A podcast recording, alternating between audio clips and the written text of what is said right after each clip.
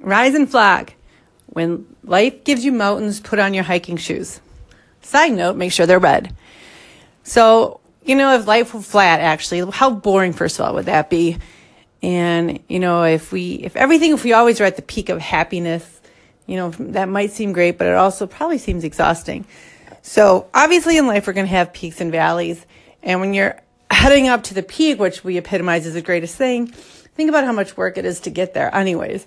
Um, and actually when you're coming down from your peak, in a lot of ways, it's easier because you're just rolling down. And I think probably you don't realize like all of a sudden you're like, wait, I'm at ground level. And then you're rolling down to a low.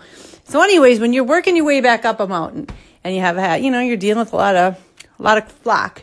You're dealing with a lot of flock and you're walking up your mountain, just keep moving. Put on your hike boot, put on your hiking boots, enjoy the view on the way up, but just keep moving. Forward, forward, few steps back, forward, and before you know it, you'll be at the top.